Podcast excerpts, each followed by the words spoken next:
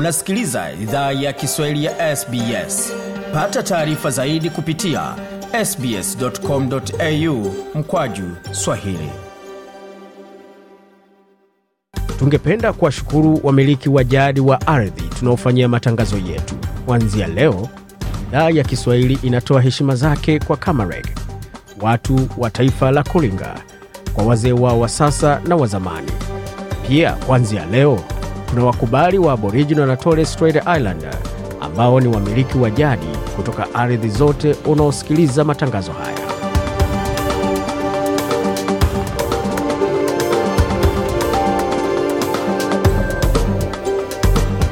jambo pote lipo na karibu katika makala ya idhaa ya kiswahili ya sbs uko na migode migerano tukuletea makala kutoka studio zetu za sbs na mtandaoni.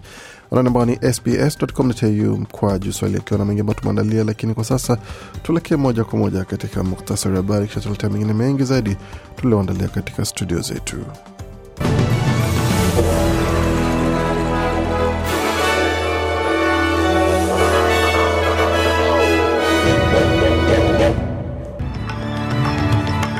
Katika muktasari wa habari asubuhi ya leo, wakaaji wa magharibi Australia wahamasishwa waboreshe mipango yao ya moto vichaka, wakati jimbo hilo linaendelea kukabiliana na hali ngumu ya moto unaendelea kuteketeza hapo hekta sita zikiwa tayari ziko chini ya moto na zimamoto wakikabiliana na changamoto kubwa ya kudhibiti moto katika sehemu kadhaa za mji wa Perth. Wakati huo serikali shirikisho na jimbo la Queensland zaongeza msaada kwa jumuiya zilizoathiriwa kwa moto vichaka katika maeneo ya kusini mwa Queensland mwaka jana na kuweza kutoa msaada ziada kuakisha kwamba wanarudi katika hali walivyokuwa kabla ya tukio hilo. Na zaidi ya dola eh, milioni mia mbili zimewekezwa kwa kuboresha nishati na inatarajiwa kwamba uwekezaji huo utaweza kupunguza ongezeko la bili za umeme katika nyumba elfu thelathini zaidi ya nyumba elfu thelathini katika maeneo ya jimbo la New South Wales. Kimataifa, tukitazama yanayojiri sahizi, Tanzania na Kenya zashiriki katika mvutano wa anga, ambapo Tanzania imesimamisha safari zote za ndege kutoka Nairobi hadi Dar es Salaam kuanzia Januari mwaka elfu mbili ishirini na nne Januari ishirini na mbili ambapo itakuwa ni hali hatari. Na tukisalia nchini Kenya, naibu waziri mkuu kwa mradhi naibu rais uh, Rigathi Gachagua asema kwamba ataongoza wananchi kwa kuwasilisha kesi dhidi ya mahakimu ambao wanahisi hawatendi haki, hii ikiwa ni kujibu changamoto iliyozuliwa na hakimu mkuu wa taifa hilo Martha Koome akisema kwamba yeyote ambaye anashtaka wala shutuma lolote kuhusiana na utendakazi wa, wana, wa vyombo vya kisheria waweze kuwasilisha kesi hizo. Na katika michezo, mbichi na mbivu zabainika katika michezo ya wazi ya Australia, Australian Open hapo kwa upande wa tenis, wakati vichapo vya tawala katika katika mechi za kombe la Afrika na bara Asia. Yote hayo katika makala ya michezo ambayo yako hapo mbele.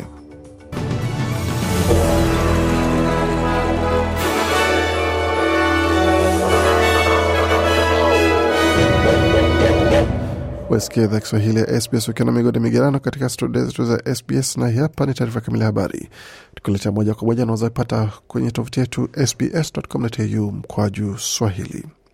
Wakaji wa magharibi Australia wamehamasishwa wapitie upya mipango yao ya moto vichaka, nyumba mbili zikiwa tayari zimepotezwa kwa mioto inayokabili eneo la kaskazini mashariki ya mji wa Perth. Wazimamoto wamekuwa wakikabiliana na moto katika jimbo zima na takriban hekta elfu sita zimechomwa kwa moto kufikia sasa. Stephen Dawson ni waziri wa huduma za dharura wa magharibi Australia, amesema moto katika eneo la Jejen na Chittering imethibitisha sasa, wakati moto katika imethibitiwa kwa mradhi, wakati moto katika eneo la Bidon nao pia umedhibitiwa ila ameonya kuwa bado kuna safari ndefu katika msimu huu wa majira ya joto na Uh, as I said at the beginning of this fire season, it will be a long one. It'll be hot, dry, and dangerous. And certainly kama nilivyosema mwanzoni, msimu huu wa moto utakuwa mrefu sana, kutakuwa joto, hali ya kukauka, hatari, na bila shaka tunaoona hilo sasa na wahamasisha watu wa magharibi Australia wachukue tahadhari zinazostahili wanapotoka nje na wafuate ushauri wa moto wa vichaka pamoja na onyo kwenye tovuti ya shirika la Emergency WA. Kwa mara nyingine, nawahamasisha muende muunde mpango wa moto wa vichaka. Pakua app ya My Bushfire Plan katika simu yako. Inachukua chini ya dakika 15 ila inaweza kuwa maisha yako na maisha ya wapendwa wako. Waziri Stephen Dawson hapo alihamasisha umma ya magharibi Australia. Kutoka suala la moto katika jimbo la magharibi Australia, tuelekea moja kwa moja katika jimbo la, la Queensland ambapo serikali za shirikisho pamoja na za jimbo katika jimbo hilo wametoa mpango kwa msaada wa ziada unaotolewa katika jumuiya zilizoathiriwa katika moto vichaka wa mwaka jana katika maeneo ya kusini mwa Queensland. Hali hii inajiri wakati vita vikubwa vya moto wa vichaka vinaendelea katika eneo la Tera na uliharibu nyumba nyingi sana katika jimbo la Queensland katika kile ambacho kinajulikana kama janga la Black Summer ama majira ya joto meusi kama ilivyobatizwa jina, na ilidumu kwa muda wa siku kumi mwanzo wa Novemba mwaka jana. Mpango wa uponaji na ambao serikali imetoa utakuwa na faida, na faida ya dola milioni tano ambayo imetolewa pamoja na utatolewa kwa mazingira ambayo yasiyo ya kawaida. Yataweza kutolewa kwa wakulima pamoja na wazalishaji wa kwanza katika pia serikali za mitaa na majimbo pia katika maeneo ya Western Downs zitaweza kufaidi kupitia uwekezaji huo. Mpango huo pia na mfuko huo unajumuisha pia dola milioni moja itakayotolewa katika juhudi za uokoaji pamoja na utoaji pia wa mwingine wa grant ama hela na mifuko ya utoaji katika eneo la halmashauri jiji ya Western Downs pamoja na kwingineko ambapo kulikuwa na madhara makubwa sana yaliyofanyika na moto huo wa Terra.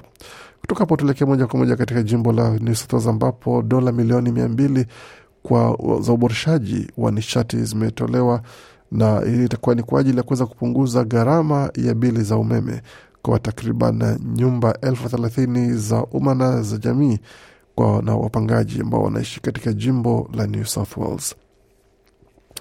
Anasema kwamba nyumba zilizozeeka ambazo hazijakuwa zikiezekwa vizuri na pia zile ambazo zinaendelea kukabiliana na mazingira magumu ya joto na baridi pia zitakuwa kipaumbele katika mpango huo wa uboreshaji wa nishati uliotangazwa na serikali ya shirikisho pamoja na serikali ya New South Wales ambayo ilifanywa mapema hii leo tarehe kumi na sita Januari. Takriban nyum, zaidi ya nyumba elfu ishirini na nne za umma pamoja na za jumuiya pia zitastahiki kuweza kupokea msaada huo pamoja na kuweza kuwekewa mifumo ya kuweza kuweka joto pamoja na maji katika eneo hiyo pamoja na kuwepa vifaa vingine ambavyo vitasaidia kupunguza joto ndani ya nyumba hizo. Tukielekea katika taarifa zingine, hususan taarifa za kimataifa, ambapo tuanzie kule Tanzania, ambapo Tanzania imesimamisha safari zote za ndege kutoka Nairobi hadi Dar es Salaam kuanzia Januari 22 mwaka 2024. Kwenye taarifa iliyotolewa jana Jumatatu, mkurugenzi mkuu wa halmashauri ya kusimamia safari za ndege ya Tanzania TCAA Uh, Hamza Johari alisema kuwa hilo linafuatia hatua ya Kenya kukataa ndege za kubeba mizigo kutoka shirika la ndege la Tanzania Air kusafiri nchini humo. Katika nukuu ya taarifa yake ni kwamba hili ni jibu kwa Kenya kufuatia hatua yake kukataa ombi la shughuli zote za ndege ya kubebea mizigo kutoka Air Tanzania kati ya Nairobi na Dar es Salaam. Hili ni kinyume na mwafaka wa makubaliano kuhusu huduma za ndege baina ya Kenya na Tanzania uliotiwa saini Novemba 24 mwaka 2016 jijini Nairobi. Mwisho wa nukuu ya Bwana Johari akaongeza kwamba katika nukuu kwamba Jamhuri ya Tanzania itakuwa ikijaribu kila mara kuzingatia kanuni za mkataba wa Chicago kuhusu huduma za ndege baina ya mataifa jirani. Mwisho wa nukuu. Hatua hiyo inaonekana kufufua tofauti za kimahusiano ambazo zimekuwepo baina ya Kenya na Tanzania kwa muda mrefu. Tukisalia nchini Kenya, naibu wa taif, rais wa taifa hilo Rigathi Gachagua amesema kwamba atawasilisha kesi kuishinikiza tume ya huduma za mahakama JSC kumwondoa jaji Esther Maina katika idara ya mahakama kwa madai ya ufisadi na matumizi mabaya ya mamlaka.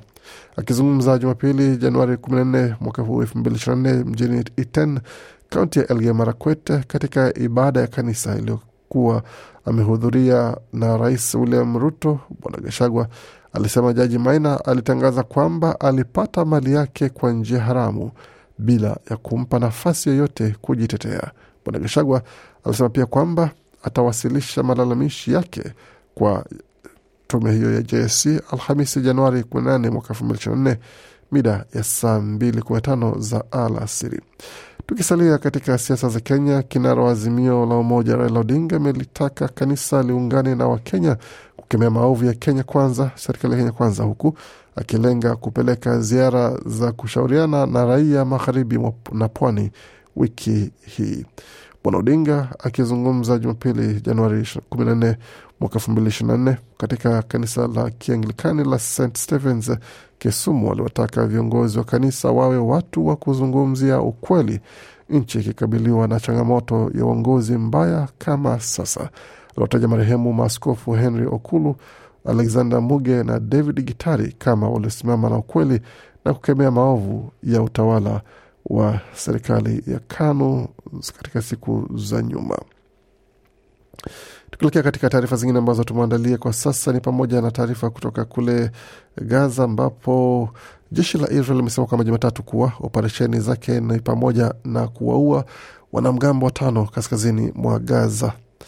Vikosi vya Israel vilifanya mashambulizi mapya ya anga kote ukanda wa, Gaza, wakati wizara ya afya inayoendeshwa na Hamas huko Gaza imesema kwamba Jumatatu kuwa mashambulizi ya Israel yaliwaua zaidi ya watu mia thelathini siku moja iliyopita. Jeshi la Israel linasema Jumatatu kuwa operesheni zake ni pamoja na kuwaua wanamgambo wa, wa kaskazini mwa Gaza ambao walikuwa wakijaribu kupata silaha pamoja na mashambulizi ya anga na ardhini ambayo yaliharibu ghala za kuhifadhi silaha katika eneo la Khan Yunis kusini mwa Gaza. Wizara ya afya ya Gaza ambayo haitofautishi kati ya wapiganaji na raia katika idadi ya watu waliouawa imesema Jumatatu kuwa idadi ya waliokufa kutokana na kampeni ya kijeshi ya Israel imeongezeka hadi elfu ishirini na nne na mia moja huku wengine zaidi ya elfu sitini wakijeruhiwa.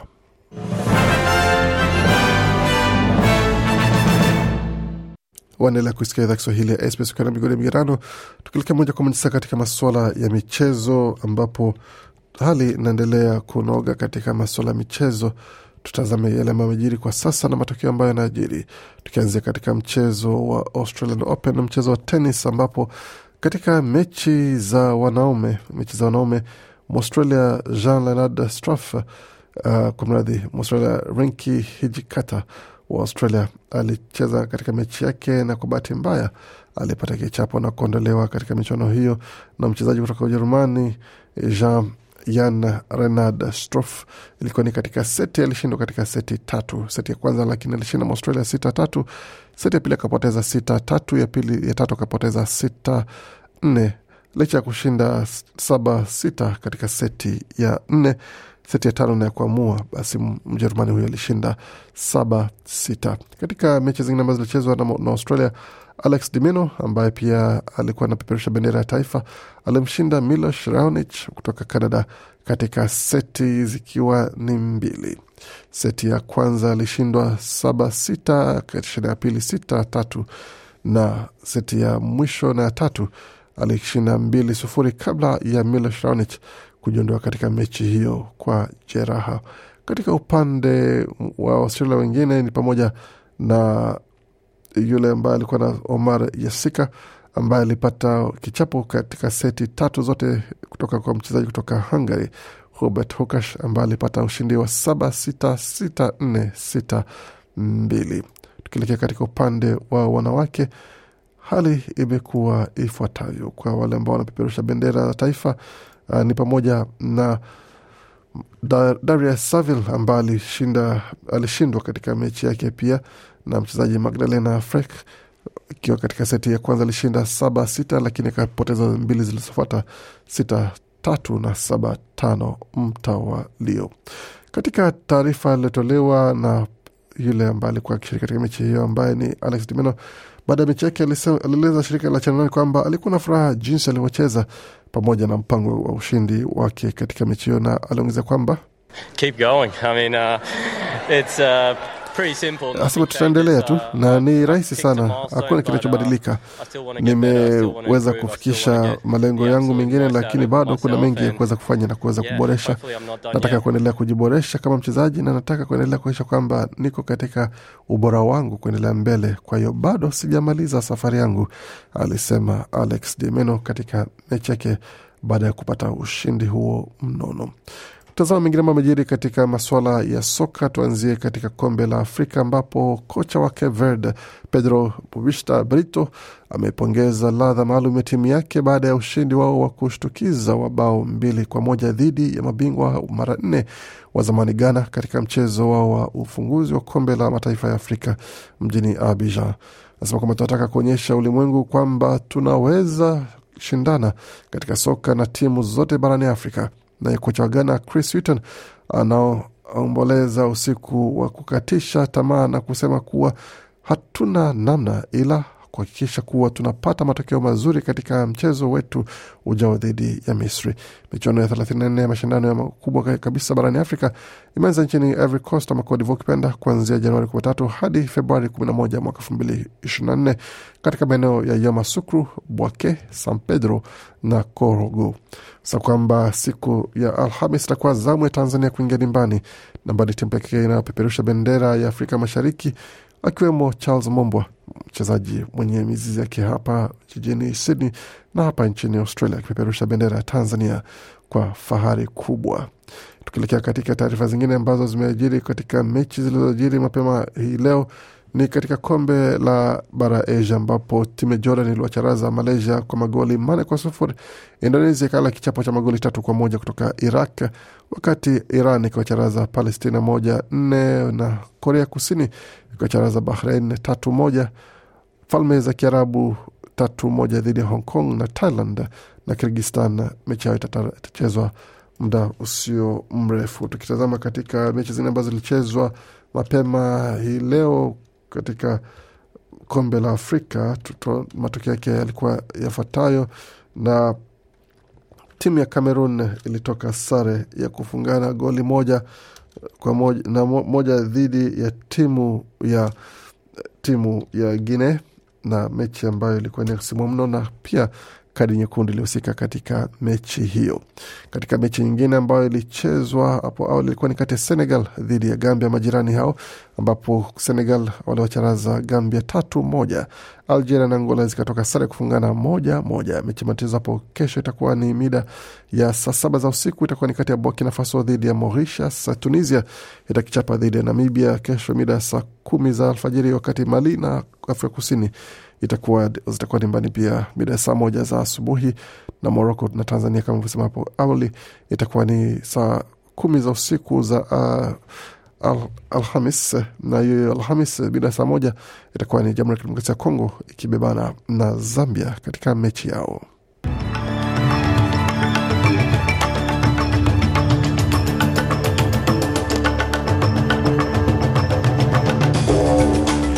Kurakaraka tuingie masokoni, tutazame yanayojiri kwa sasa. Dola moja ya Australia na thamani ya senti 67 za Marekani, wakati dola moja ya Australia na thamani ya faranga 1893 na senti 86 za Burundi, na dola moja ya Australia na thamani ya faranga 1796 na senti 31 za Congo.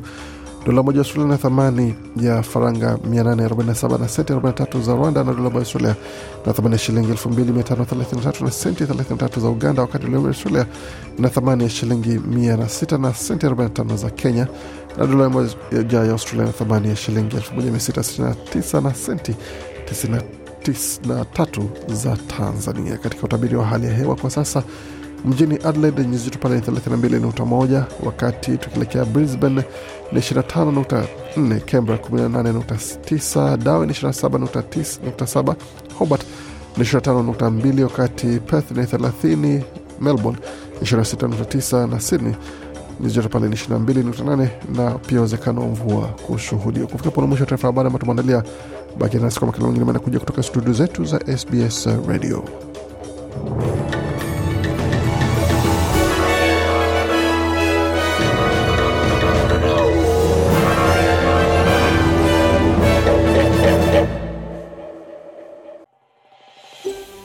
Je, unataka kusikiliza taarifa zingine kama hizi? Sikiliza zilizorekodiwa kwenye Apple, Google, Spotify au popote pale unapozipata.